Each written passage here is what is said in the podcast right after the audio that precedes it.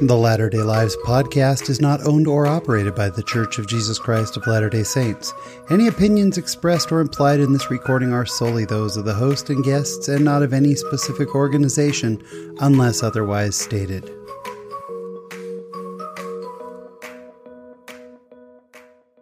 Hello, friends, and welcome to episode 201 of the Latter day Lives podcast. I'm your host, Sean Rapier. Thank you so much for joining us again this week. We've got such a fantastic show for you. Uh, my guest this week, Brandon Rowberry, he is the CEO of digital health for Aster DM Healthcare. He is based out of Dubai, and we have a great conversation about not only his life, but life in Dubai and in the church in that part of the world. And I got to tell you, I was so impressed with Brandon and the spirit that he brings and especially the way he chose to answer um, our final question that we ask all of our guests. I was literally just in tears. His spirit is tremendous. He's such a brilliant guy. And knowing the pioneering work that he's doing out in that part of the world is absolutely awesome. You will love this conversation. And coming up this week in my latter day life, hey, where are you from? It's all coming up. So sit back, relax, and enjoy this week's conversation.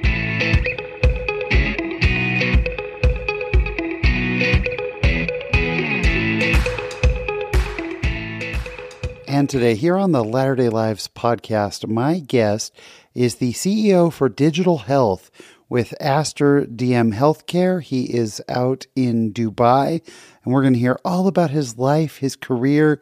Uh, Brandon Rowberry, welcome to the show. Sean, it's great to be with you. Thanks for having me. I look forward to it. What a miraculous time we live in that you're in Dubai. I'm in Lindon, Utah. Gene's sitting in with us from Utah, and we're able to talk in real time. It is amazing. What a time to be alive. In real time and 11 hours difference, right? So yes. Uh, sun's down in one side of the world and sun's up in the other side. And uh, there you go. Yeah. Yeah. Tell us what time it is there in, in, in Dubai right now. Uh, right now it's 8.40 in the morning. That is just incredible. So we have so many questions about uh, your life uh, in Dubai and how you ended up there. But let's start out by getting to know you. Tell us a little bit about where you're from, where you grew up. Sure, happy to do it. So uh, hard to know where I'm from anymore because we've moved around uh, quite a bit. But in terms of my growing up, I, uh, I, I literally, well, I'll tell you this much: I was born on State Street in Orem.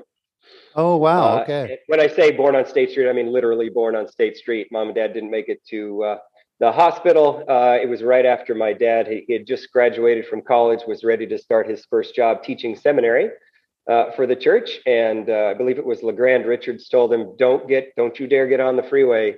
You know, until that baby's born, et cetera, et cetera. So, I, my understanding is I was a little bit late, and then I came super fast, and Dad had the opportunity of delivering me and uh, then we went to the hospital i guess after that and everything else uh, worked out and then we moved two weeks later no kidding you were born on state street in orem which uh, we have listeners listeners all around the world you were born 10 minutes from my house in lindon so i mean that's that's crazy what a great story yeah my uh, dad was ready to start the first job and then they went that. Then I, we we moved quickly. Uh, I don't remember it. We moved outside of the Ogden area for a couple of years when I was a little kid.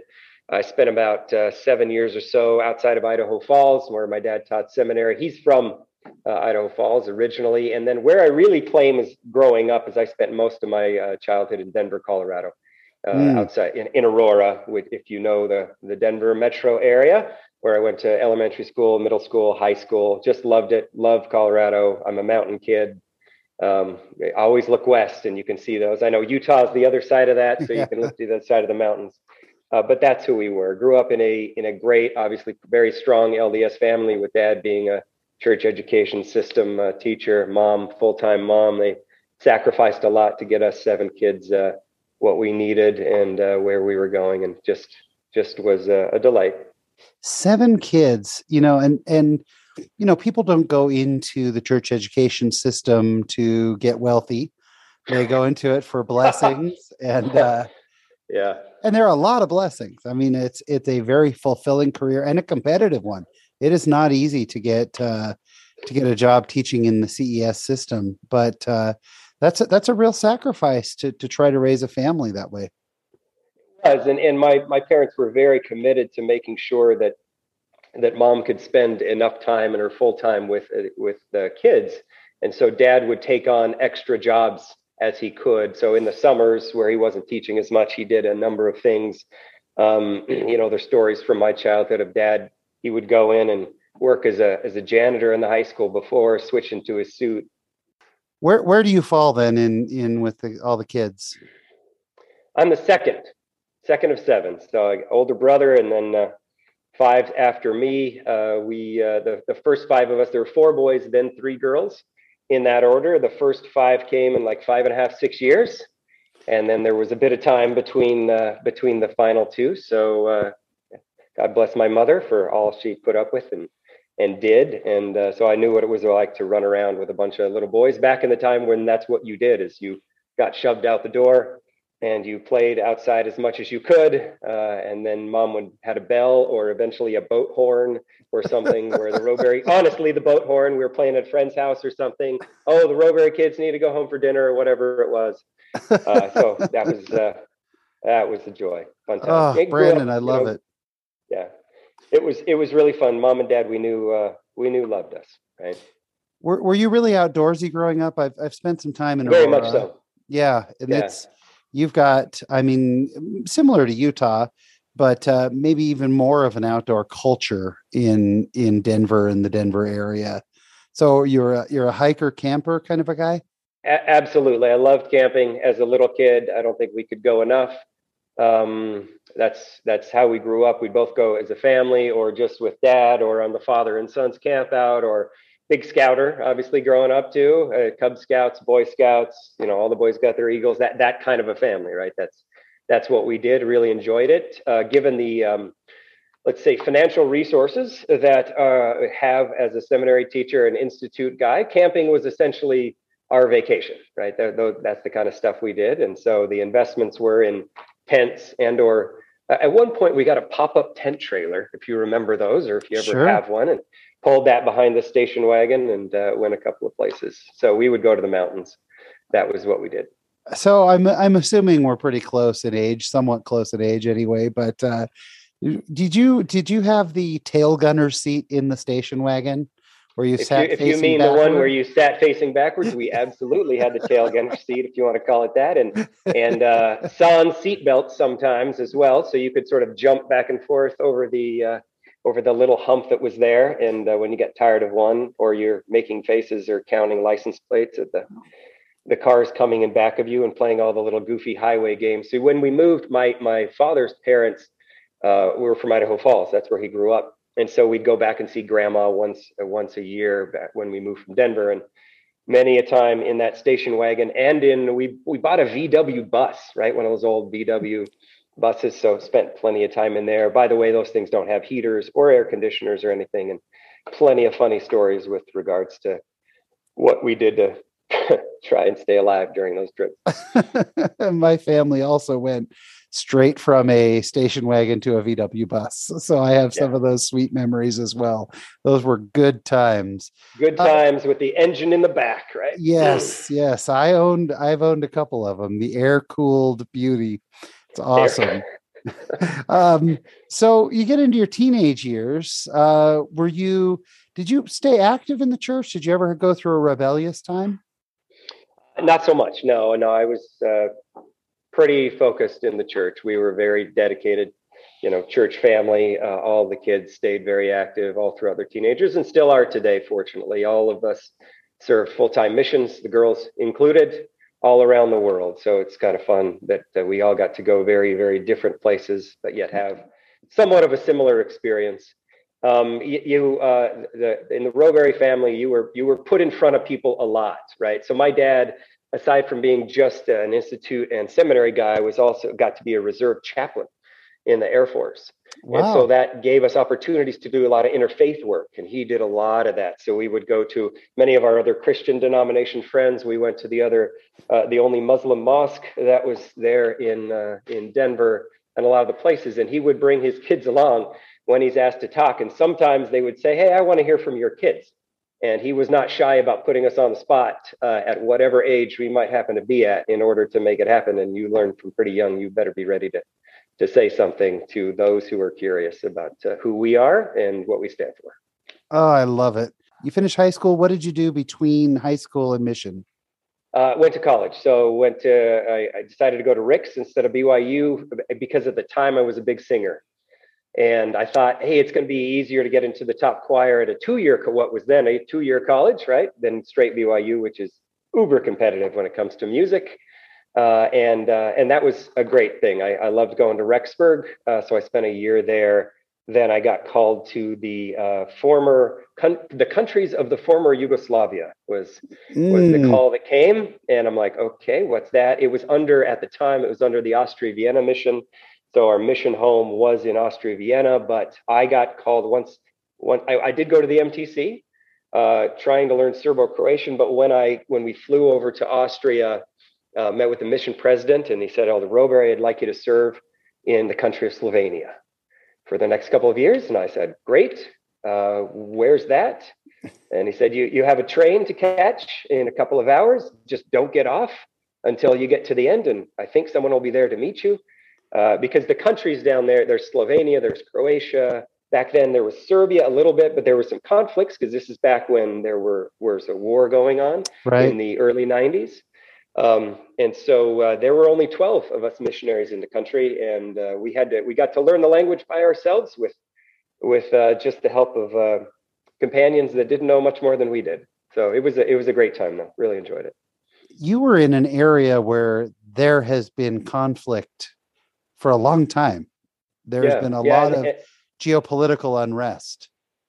And there was conflict while we were there too um, not specifically in Slovenia where we were. I mean, it was a quite a safe place. It was really an hour south of where we were, and a little bit more where the kind of the Serbs and the Croats were were fighting. This is 1993, 1994. In fact, quick story about that. I was I was in the city of Kranj, Slovenia, with my companion.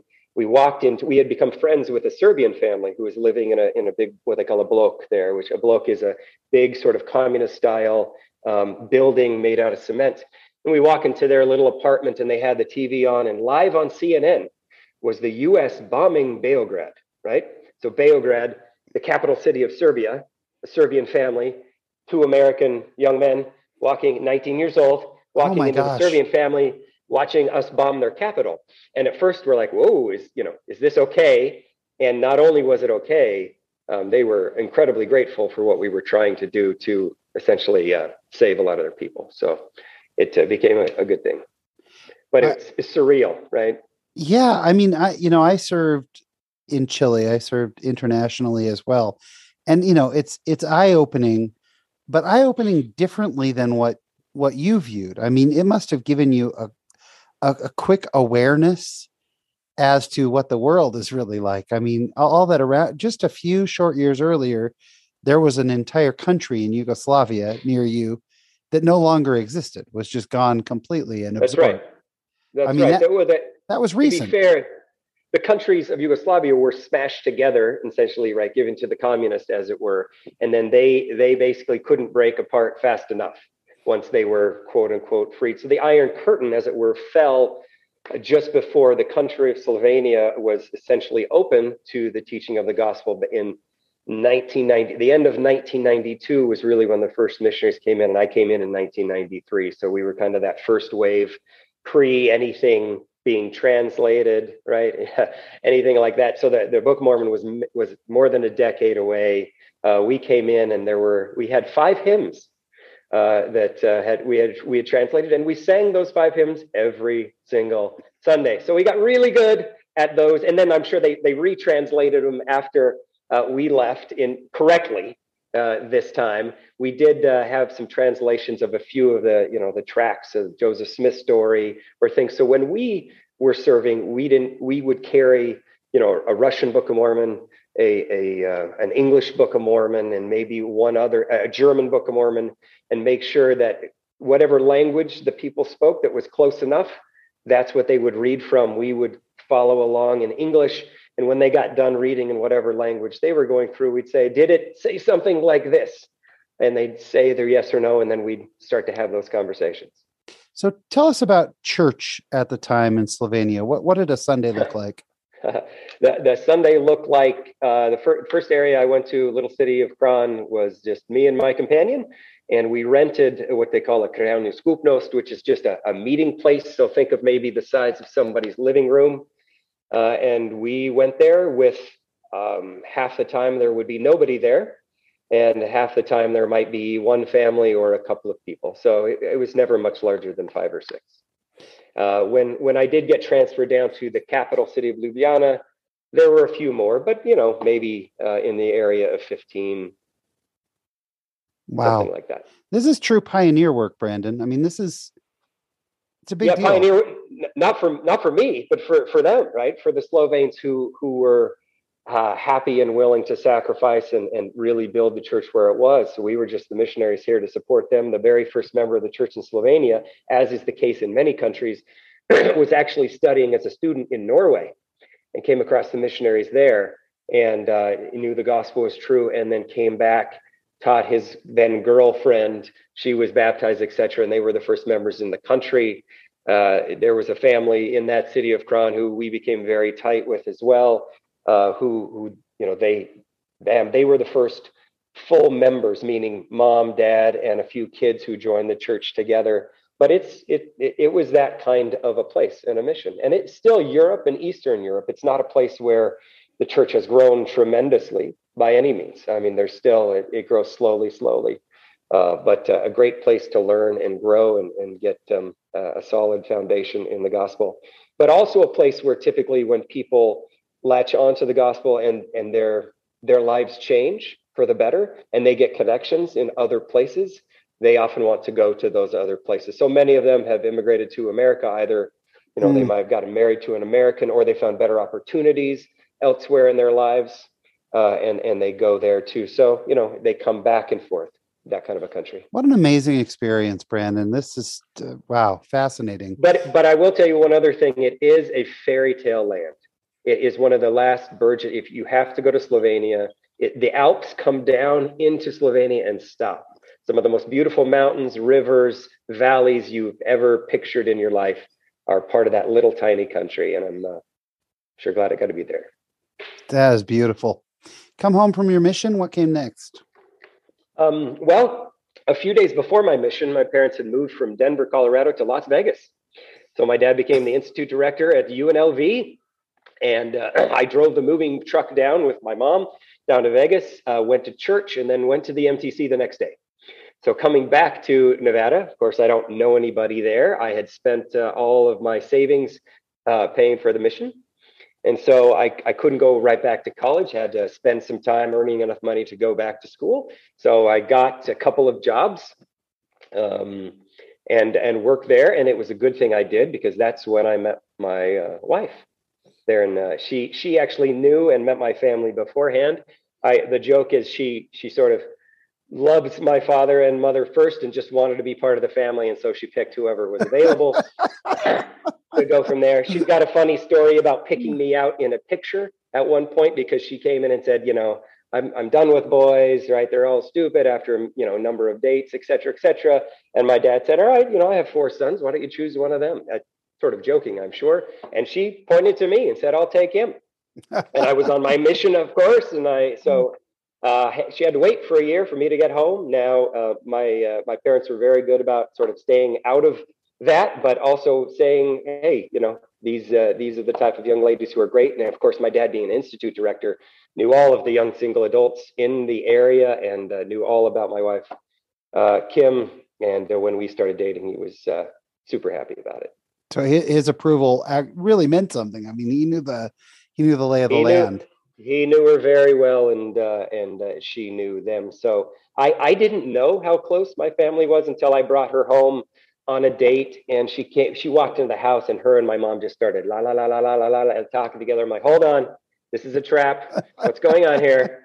Uh, found out later how that was, but it's yeah, it's beautiful. It, it was a it was a great thing. And then so I got home, and then I earned enough money for about six months. Went back to Rick's college for the January through April semester. After April, came back and got got a job um, in Las Vegas for the summer, and that's when we got engaged and got married at the end of the summer. So we have uh, some younger listeners who are so confused as to why this guy Rick was running a college.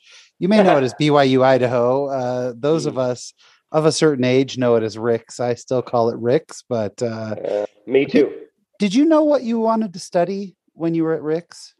Not exactly. So I went I went there as a uh, performing arts major, actually, as a singer. So I was a big singer in high school. My mom got me into singing when I was little. It was a joy. Absolutely loved doing it.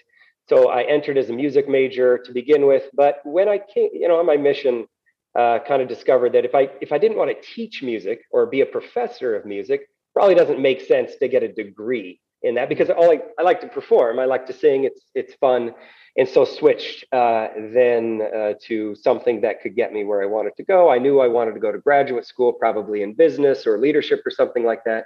So switched majors at the time, essentially to to make that happen. And then after my wife and I got married, we transferred to Brigham Young University in Provo. So I went to BYU already married, uh, which is strange. Normally, you got to go to BYU first to to uh, to get married. And It's not a bad uh, system, the though. last couple of years. Not a bad system. I was fortunate. Uh, Kim had gone through school very quickly. She was a special education teacher. She started teaching in Orem right as we started. So I was a sophomore. And when you get married, you get you get pretty focused with oh my gosh, we, we- you know, family's coming. We're going to have to do it. So I just went year round, as many credits as possible, uh, so we could get on with the life. And good thing we did because 18 months later, the first child was born, and uh, just before I graduated, and then more came along the way. Yeah, that's moving pretty fast. How long were you in uh, Provo? We were in Provo for um, four years. Yeah. We lived in a, a little basement apartment, right, of an old lady who was uh, was kind to us and and let us. Uh, at first, it wasn't supposed to have children, but then she kind of fell in love with us and our kids, so she allowed us to have our first son there, and then daughter came after that, and uh, and she was fine with that as well. So it was a it was a blessing. So you graduate from BYU. Where'd you go from there? Uh, graduated undergrad BYU. I was going to go to MBA school. Uh, looked into a number of schools. Didn't want to go to the same school for both, and so looked in a number of schools. But after talking uh, with a range of people in the industry as well as professors, what I wanted to get into was studying leadership and then get into industry as well. I came across the Masters of Organizational Behavior program at BYU, which is ranked in the top three, really in the world, but certainly in the nation. Said, well, why am I going to somewhere else? When we talked about that, I had started a, um, some little companies, even in undergraduate school, mainly out of necessity to pay the bills and put diapers on the kids. Um, and uh, they, fortunate for me, they counted that as good work experience. So I went to the Marriott School for graduate school and I graduated two years later. And then after that, uh, started in earnest uh, in industry. Wow. What was your uh, first job out of BYU? Uh, I did an internship with a consulting firm uh, first, and then my first job after that was really an internship, and then a little bit after that. But then the first job out, out of that, we moved to Phoenix, Arizona. I took a job with Honeywell um, in their engines and systems area. So this is aerospace. I was an organization design consultant, is what they call Wow, it. that's a big title, Brandon. No, not really. I was uh, I was just the young guy who came on and helped him organize the charts, uh, go in and do kind of SWAT team projects for six or eight weeks. Why are we struggling in this area? The company help come up with solutions, implement those solutions, move on to the next one. Uh, what I what I learned is during the internship with the consulting firm, I love that kind of work. Right, management consulting was great. Really loved it. Worked my head off. However, it's it was also at least at the time you really had to fly your life away. I mean, you were on planes at least Monday through Thursday, if not Monday through Friday. And I knew Yeah. that's not how I, I wanted to live with with my family, but I love the work. So I found larger organizations who actually have these strategy or management consulting firms basically in-house where you could do the kind of work, but you're still working, you know, at the same rough location every day, which was a little more conducive to the family. And so got the opportunity to do it and and uh, haven't looked back. That's great. And and for people who got excited that you were working with SWAT, that's an acronym for strength, weakness, opportunity, and threat, not the SWAT teams kicking down doors. Not quite as exciting, but still pretty exciting, you know? It's pretty exciting, but we have no no firearms involved. Yes. Uh, no ammunition aside from our great analysis. Or yeah, it's a something little, a little business term we use, uh, uh, yeah, SWOT analysis. But uh, so how long were you in Phoenix? not long, just a year. Yeah. Uh, so what what you know as I learned, you know, uh, maybe being a bit naive when we were younger, when you get into big uh, corporate America or corporate anything, things changed and things happened. General Electric was supposed to acquire Honeywell at the time. That was all going through. The European Union said, mm, "We don't want you to do that," and so it didn't happen. Fifteen thousand people got laid off the next month. My entire group was one of them. Wow. Um, I kind of had the opportunity to go somewhere else in the country, but being a bit young and naive and headstrong, I was like, well, you know what? If you're if you're not thinking about the talent in this area, I'm not sure I want to be part of that type of an organization anymore. Looking back on it, I'm not sure that was the wisest of choices, but uh, but I, I fortunately got an opportunity at Hallmark Cards in Kansas City, literally right away. Uh, we moved right away and moved the family to Kansas City. So I was only in Arizona for a year, then spent four and a half uh, years in Kansas. Again, loved that area of uh, of the place. We had uh, we had two children that were born there, so we we added one. Sorry, we added one in Phoenix, then we added two more in the Kansas City area. And some of the best barbecue in the world. Indeed, Kansas it City. is. And I had to argue with my brother, who's who's living in Louisiana at the time, you know, about that. But uh, hopefully, we won. Yeah, no, Kansas City. I'll, I'll, I'll vouch for Kansas City barbecue any day. Uh, working for Hallmark sounds awesome. It sounds like it would just be this idyllic thing of people sitting and writing cards. How was the Hallmark experience? Hallmark experience was great. It, it, it is a wonderful company, a very a very family run company. It's private organization. A lot of people might not know that, but the Hall family the Hall family uh, really set up its entire infrastructure for the company around Kansas City. I was the first company I had been a part of that was so focused on the local geography and really helping it out. Um, in fact, there's a place in Kansas City called Crown Center where where the Hall family and Hallmark Cards really helped to redevelop, revitalize that entire area, and they set up their manufacturing and distribution surrounding the the highway system around Kansas City for that very reason. It was pretty fascinating. Again, there I was an organization development or design consultant. Uh, had a good time working with them as well, and that's where I kind of made a change in where I wanted to go with my career. I wanted to get into more of the uh, more sort of corporate strategy and innovation because I, re- I got involved in a number of projects both at Honeywell and Hallmark with regards to that. It just became a love of mine and wanted to do that. And unfortunately, there wasn't going to be the opportunity at Hallmark. Uh, and and I talked with my management about that, and they were super supportive. Again, I, I, I uh, they didn't have those opportunities, but they said we'll support you in what you want to do. I actually went sort of part time for a while where I was figuring out what I wanted to do. And then I got other opportunities as we moved on from there. Yeah. So where'd you go from Kansas City? We went to Richmond, Virginia. Mm. Went and worked as uh, I got a job as a director of innovation in the consumer uh, electronics industry, retail for Circuit City. That was the first, let's say, three years of that. I had we had a great time. We were building. We had launched a number of new uh, companies for the company. And then this little thing called 2008 came around in 2009. And for those of you younger ones, you may want to read up on uh, the financial crisis of 2008 and 9 and what happened and how they sort of the sky was falling.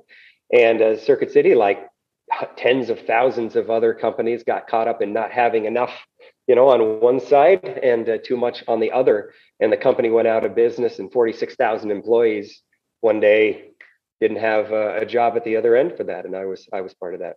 Now we added as far as a family standpoint we added another two children uh, in richmond and so that came to seven. I guess we we, we weren't allowed to have more than two kids per state uh, but that's just how it came. That's when i got into being a you know a football coach and a basketball coach and a soccer coach because the kids were coming of those ages and if you want your kids to have a good experience you often have to make it happen yourself Seven with kids, either, wow the the local YMCA or some you know competitive soccer leagues that the kids got into, but uh, just having that family involvement was uh, was fantastic. And then I, so I had to figure out what to do after that. Uh, started consulting a bit, had some opportunities there, and then we moved to Minnesota after that. I took a job with United Health Group, uh, heading up their innovation function as well.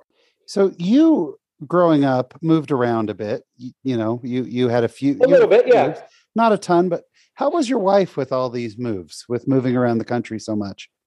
Uh, she was she was okay. I mean, that again, that wasn't the plan. She's actually a very adventurous and outgoing person by nature. throughout all of this, we made sure that uh, that the kids knew that the reason we do all this is to support um, them. Yeah. And uh, and to support mom, and so she can focus on the most important work of the family. And what dad does is what dad has to do, um, so mom can do the really important stuff. Yeah. Six years in Minnesota, worked at uh, United Health Group. Uh, also, that's when I got into kind of health tech investing and advising and sitting on some of these smaller uh, company boards of directors. Also had a chance to work with the Mayo Clinic while I was there as well uh, for a little per- for a small period of time. And then at the time, uh, years before we made the move, there's this uh, sovereign wealth fund in Abu Dhabi called the Abu Dhabi Investment Authority. And uh, what a sovereign wealth fund is, for those who may not know, is there's countries who have excess revenues that they need to put into large investment funds so that they can maintain those funds and also grow them over time. And in the United Arab Emirates, they obviously have a lot of oil and excess oil revenue that they had for time that they put it into these places. Norway would be another good example of that, and some other countries. They were looking for someone like me to come on and help them move both in the organizational area and the strategy area. And at first, I um, years before that, the, the the kind of pitch to me while I was sort of heading up innovation at United Health Group didn't quite wasn't quite convincing enough. Uh, but over the years, they would call me back about once a year, and then um, it it made sense for us and our family. We we knew my wife and I knew we wanted to get the kids overseas if we ever had the opportunity, just to help expose them to what it was really like outside of America, outside of all the the kind of um, opportunities that we have, and no better place, I think, to do that than uh, than the UAE. So in 2016, we made the move with six of our seven children because one had graduated from high school and uh, dove in headfirst. In fact, I think my wife almost drugged me there. She was more excited to move there than I think anybody in the family and uh, really get into what life was like there. And it has it has been an absolute joy. We believe we were uh, we were led to be there, and uh, we have enjoyed it ever since so you get to the UAE. Um, what was the what was the biggest culture shock going from from the states to the UAE? Uh, the the biggest thing is probably just the diversities of people that are here. So in the UAE, uh, close to 90%, that's 90, 90% of people are not from here, meaning they're expatriates, meaning they are here working and they are not res- they're residents here, but they're they're not citizens. And so they will leave at some period of time. and so you get a chance to be around and work with and go to church with and serve in the community with everybody in the world, right? Lots of Southeast Asians. Uh, the Indian population from, from India is the largest population here. Second largest would be folks from Pakistan, folks from the Philippines, right? Mm. All over the world. Uh, so you get that kind of rich diversity. So I wouldn't call that a shock, but just a joy to be like, wow, you get really good at understanding accents because English is still the major spoken language, but you've got it coming from around the world. One of the shockers to me was actually how how non-different some of it was, right? You move overseas and you think it's going to be so different, but the United Arab Emirates is an incredibly modern place. Lots of right. skyscrapers, mall more malls than than you could want more shopping than you could want all the sort of modern conveniences but still some of the processes and things are are are sort of before my lifetime in terms of how they're done. So uh, and and the cultures of different people kind of smashing together makes that an interesting experience. I think those with who are a little more adventurous who don't want to create their old country back where they are now will have a great time in a place like abu dhabi and Dubai. If they don't want to, you know, I'm going to set up a little America here because I want it to be just like America. That's kind of the wrong approach. And fortunately, I have a fairly adventurous family that was sort of very happy to uh, get a new experience uh, in in the UAE. So we have really loved living in Abu Dhabi. We moved to Dubai uh, more recently uh, with this change, but uh, the the church in Abu Dhabi and Dubai is is stronger than I would have known. Um, we actually have a church building with our name on it in Abu Dhabi. Really? I didn't know that. I yeah. did not know that either. As the Church of Jesus Christ of Latter-day Saints on the outside was built in 2013. Uh, they're they they're a very uh, tolerant community to uh, other faiths. We were very involved in the interfaith community here, uh, and so we got to attend a, a building. Now it's not going to look like any of the buildings you see in the United States, uh, but it's it's a three-story building with a the chapel kind of right as you enter on the bottom. various offices and kind of a primary-ish room and relief society room in the middle, and then the top floor has a sort of a small cultural hall slash gymnasium and a, and a few other other things up there. But uh, that was a boon to uh, I think the church here and helped us grow. They the their uh, the wards are strong and large. When we in Abu Dhabi, um, I got to serve there in the bishopric pretty much the entire time while I was there, and uh, you know the normal uh, church would be 300 to 365, I think it was when we left wow. pre-COVID, and then the attendance was you know upper 200s. Amazing. So a lot of people, and a lot of people joining the church. Which uh, again, being in the Middle East, that's something where we we don't proselyte. We have an agreement um, with the the government and others here that uh, that that's not what we do. But if people want to come to church and they're Christian or they're, you know, uh, of another faith, then they're welcome to come in and worship with us. And and if they are interested, they can learn about the gospel as well. And that's exactly what happens, particularly with a lot of our African brothers and sisters, a lot of our Southeast Asian brothers and sisters, when they come in uh, looking for something, then they come back the next week with five of their friends. Uh, that becomes a ward um, rallying point where you get to help to teach the gospel where you have zero full-time missionaries what an amazing time and uh, you know what an amazing way to proselyte you know without proselyting you know to proselyte yeah. within our walls you know for people yep. to come into the church uh what is like day to day wise what is different about the church um and one of the things we talked about is it's thursday night in utah uh, you said recently that would have made it almost the Sabbath, uh, but but recently that changed. Talk a little bit about that. Yeah, so throughout, throughout the Middle East, at least for the last number of years, uh, the, the weekend is Friday, Saturday, not Saturday, Sunday. So Friday being the holy day for our, our Muslim brothers and sisters. And so our, our Sabbath day that we celebrate would be on Fridays. And then you have a kind of a normal Saturday, as it were, after that. Now you get pretty used to having church on on Fridays, and then Saturday that wasn't so strange. The stranger thing is just switch your weekend around to have the Sabbath the first day and then Saturday the second day. Because what does that mean for going camping in the desert, right, or something like that? That means, well, when do you do that? Do you go Thursday night to Friday? Oh, I can't do that. If you go on Friday night, that means it's Sabbath. Um, so you got to kind of rejigger that around. But again, we got we got very used to it uh, over time. So that was one of the differences. Now, the United Arab Emirates, literally just a month ago, decided to change its weekend to Saturday, Sunday. so, for the first time in any Middle Eastern country, um, starting this last month, it's now been Saturday, Sunday. There is a prayer time on Fridays that is still maintained. So, we still work on Fridays. And then, right in the middle of Friday, there's a few hour window where Muslims typically go to the mosque to pray and spend that time doing it. Some of them will then come back to work after that. Some of them will have the rest of the day off. It just depends on, on uh, where you're going. the other differences in church wise, depending on where you've gone to church in your life, is the uh, rich, wonderful differences in people that come to the ward. So there are in, in our ward in Abu Dhabi, by last count, there were 28 nationalities that came to church with us. Um, here in Dubai, it's it, I haven't counted quite yet, but it's uh, roughly about the same. And so you you get a lot of plenty of Western expats right from America, Canada, Europe as well. You have uh, lots of African brothers and sisters. You get some from Asia, and we have many, many, many Filipinos. Um, oh, I didn't know that. In fact, in every major Middle Eastern city, there's typically a Tagalog speaking or Filipino ward because there are so many um, and you know to be culturally sensitive et cetera. And it vacillates sometimes in the church of course of having language specific wards or geographic specific wards and so right when we moved here they changed it from just being geographic specific to having an kind of an english expat ward and a tagalog speaking filipino ward in abu dhabi in dubai in in the country of qatar for example. It's the same.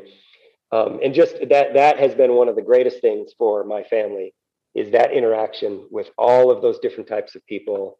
Uh, we try to make our home here welcoming, inviting, and there's many other members of the church here that even greater examples of that where they're having people over, they're getting them involved. And I think that's why they see such success in those who want to understand what living a gospel centered life is like.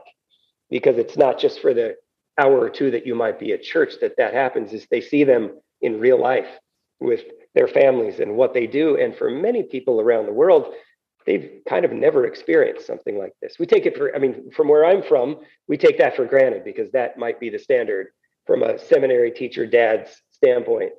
Um, but from the vast majority of people we run into here, that's not where they come from.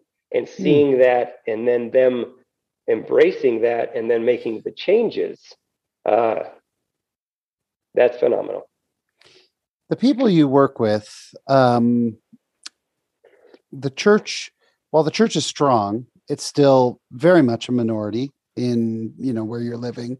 Oh, um, absolutely, like yeah. a, a, t- a tiny minority. And how many employees does your company have?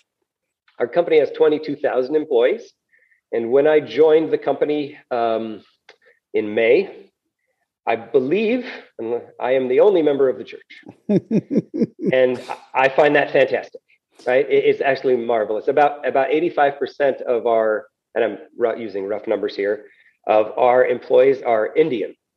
Mm. Uh, we've got we're across every country in the Middle East, pretty much, as well as a lot of employees in India as well.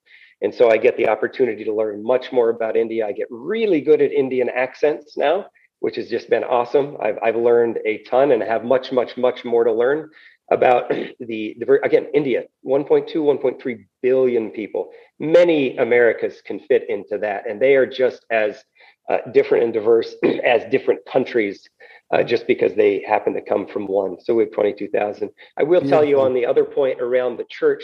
In abu dhabi abu dhabi most people may not know that it takes up most of the land mass of the country and so the joke was when when I got to serve uh, as the bishop in Abu Dhabi was our, our ward was uh, 65,000 square kilometers. Um, and now most of those kilometers are sand. oh yeah, uh, right. Okay. live in the sand, uh. right? Fair enough. But it is it is the entire city, the city of 1.2 to 2 million people, just one English speaking ward. That's Dubai one ward. is yeah, that's one word. Uh, Dubai is about twice to three times that size. Again, in Dubai, you've got an English speaking ward in Dubai, a Tagalog speaking ward in Dubai, and then one that comes down from the areas of the Northern Emirates, from Sharjah and other places as well. So, in my business travels, I'm always surprised when people will bring up, hey, you're a Mormon or you're a Latter day Saint or whatever. Sure. And, and it catches me off guard. It surprises me. Like, how did you know that you know and some somehow they've they found out they've known. As you are working your circles here you are the ceo of a massive organization. Has anyone brought this up? Has, has the people you work with have have they brought this up at all? Uh, not so much but to be fair when i started with the sovereign wealth fund in abu dhabi yes because there had been some other folks in a in that sovereign wealth fund that were members of the church and were well respected had done great work. So it was it was a a kind of not feather in my cap, but they're like, oh, you're you're one of those guys. Okay, great. You know, we know what to expect and and who we are. Having shifted now, very different experience. So with the sovereign wealth fund, worked with a lot of Emirati nationals, worked with a lot of very high profile uh, folks in the community and around the globe. I mean, with the level of resources, you're talking hundreds and hundreds and hundreds of billions of dollars being invested around the world. you kind of get access to uh, whatever you want. Shifting now to a company that's just focused in this region of the world, primarily Indian based, but here based here in Dubai, it's a very different experience. Don't work with nearly as many nationals or Emiratis, and the people we serve are also our, our clients, customers, patients are also many folks from India, from Pakistan, from Europe, from other places as well. And also to clarify, with Aster Healthcare, I'm the CEO for digital health. So what does that mean? That means all of the the, the apps, right? The the platforms, the technology that's being stood up to help you get the care that you need. We have a few other CEOs in the company that run other operations. For example, the hospitals and clinics, uh, the the all of the great things that happen in India as well. So we have hospitals, we have clinics, and we have pharmacies, and it is growing tremendously fast right now. In fact, we um, we almost stand up a new location nearly every day in the last year.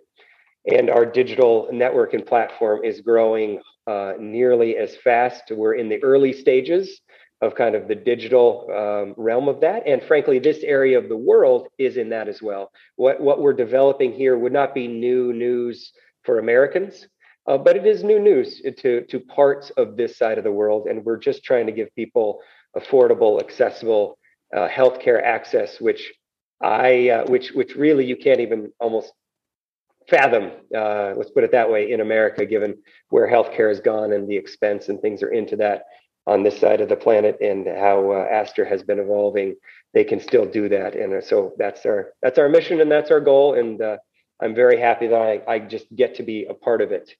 How exciting to be on the technology side of it and to be able to to run that part of things.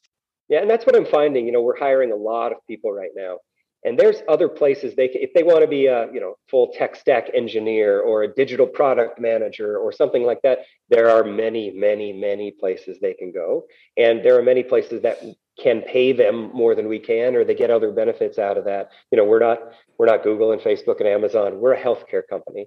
But what i'm finding is the one thing that that of the people who join us have in common is some sort of a mission driven part about them where they want to bring their great skills and talents and be able to tell their kids and their grandkids that, hey, I'm making a difference via these things, and I'm willing to sacrifice perhaps a little bit on this side to say uh, we're moving forward in this area of the world. Aster is is the largest provider network um, uh, in in the areas that we are today, and I think with digital we can grow uh, tremendously faster, and we're seeing some of that now.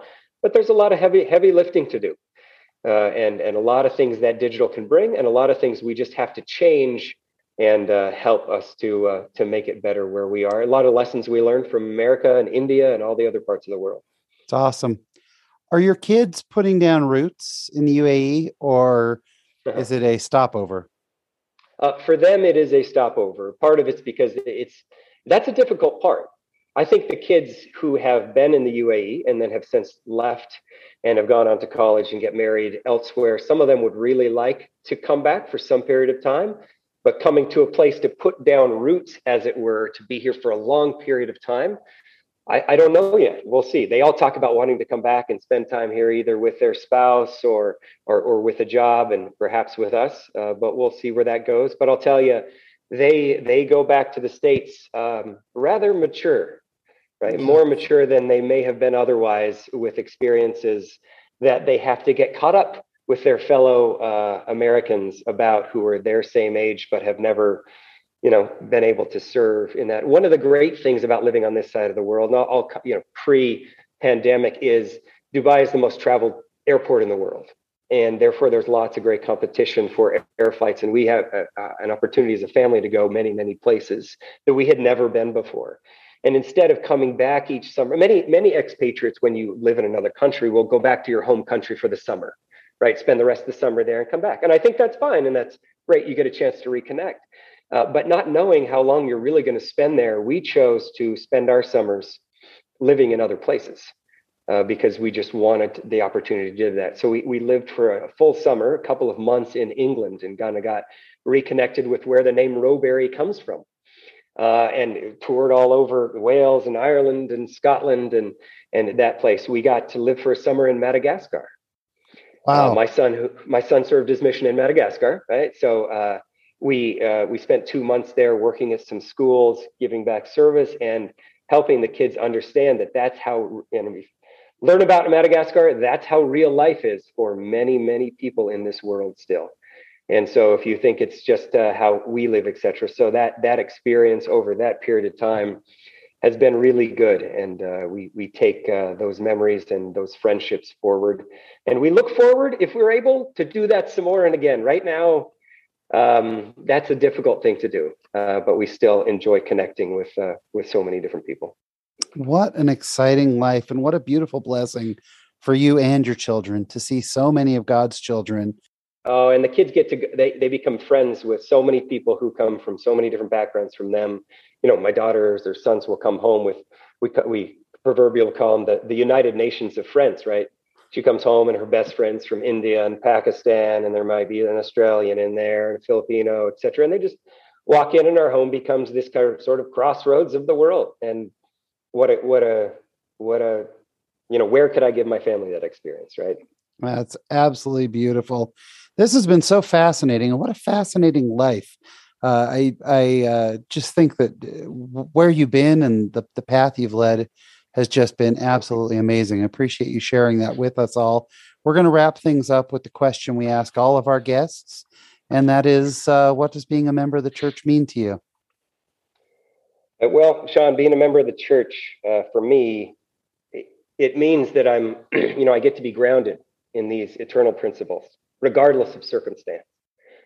Uh, and the regardless of circumstance really hits you when you're a place like Dubai or the other places that we get to go. Um, it means it also means that I get a, a, an upfront row seat to to changes. Um, man, didn't know this was going to be hard. Um, an upfront uh, seat to, to changes in people's lives that impact not just them, right? impact uh, generations of people. And so you see people come in uh, and they come in in you know worker street clothes. Um, and they start learning and then over months period of time their entire their entire life their countenance the way they are the way they dress um, their families begin to change quick. My daughter uh, serves as served as a missionary on temple square and uh, there was a, a brother um, from Africa who who decided to embrace the gospel here in I was in Abu Dhabi at the time. And he was so excited about it. Of course, he wanted his family back home because most of these people don't have their families here. They can't afford it. And so my daughter got to teach his family online in Nigeria from Salt Lake. And then uh, this good brother comes into my office. I was serving as the, as the, as the bishop at the time, just over the moon. Shows me the picture of uh, of his family, all in white, you know, getting baptized. He didn't even get to be there because of the circumstances of his of uh, his work and his life. But having, uh, sorry, anyway, uh, having that kind of connection uh, across the world is uh, pretty tremendous. Anyway, I, I get to uh, I can do and be my best in all the other areas of my life because I don't have to worry about who I am. I already know. Mm. He is a husband, a father, a global business leader, and a pretty darn amazing son of God. Brandon Rowberry, thank you for sharing your Latter day life with us. We appreciate it. Thanks for having me, Sean. It's been great to be here.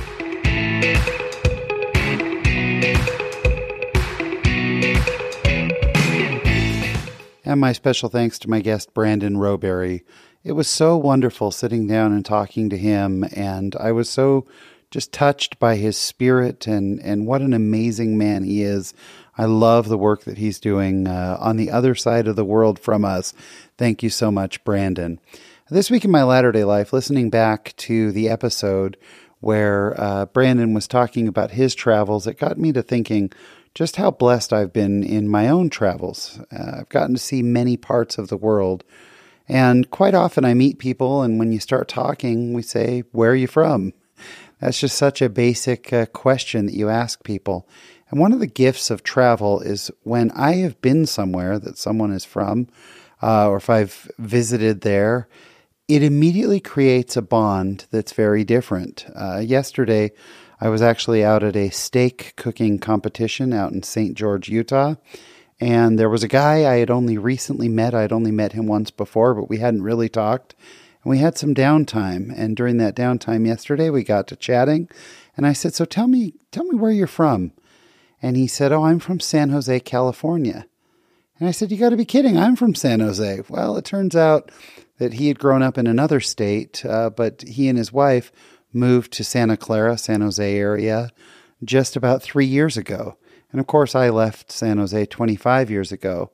But even though he just got there and I left there so long ago, we spent about 10 minutes talking about San Jose and where his kids went to high school and where I went to high school and all these things. And there was this immediate bond over San Jose. And it happens, I mean, San Jose is not that far away from where we were. You know, he had flown in for the competition. But I meet people sometimes from China or I'll meet people from Mexico. And once I tell them, hey, I've been to your city, it just breaks down these walls that, that I maybe understand them in a different way. And there have been times when I've been overseas or on the East Coast or whatever, and I'll talk to somebody and uh, say, Yeah, I live in Utah. And they'll go, Utah, I've been to Utah. I love Utah. And I get excited. Where have you been? And it just opens up conversation, getting to know people based on where they're from, where their roots are. I mean, we all have that love for uh, where we live. Not all of us love where we're from exactly, but we love parts of it at the very least, and we're proud of it, and we want people to know about it.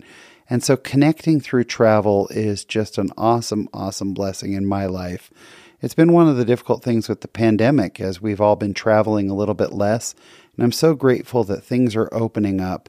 And for those of us who are able to, whether it's hopping into a car and uh, just going to another city near where we live and getting to know that area, or getting on an airplane, or whatever it is, getting out and seeing the world, boy, what a connection it brings to other people, and what a blessing it is to see how other people live and to get to know other areas and to be able to bring that back to our own homes. I think is just incredible. I'm so grateful for it. And that's what's happening this week in my latter day life. Thank you so much for tuning in. We really appreciate it. If you enjoy the show, boy, do we appreciate those five star reviews. They really help us to be found, especially on Apple Podcasts. If you know someone who'd make a great guest, you can email guest at latterdaylives.com and uh, give us any suggestions. We love finding new guests. The Latter day Lives podcast was produced by Gene Chittister, social media by Skylar Fleming. I've been your host, Sean Rapier, and I think that's all we got for you this week. So until we meet again, there is a great, big, beautiful world out there. Go be in it, just not of it. Thanks for listening.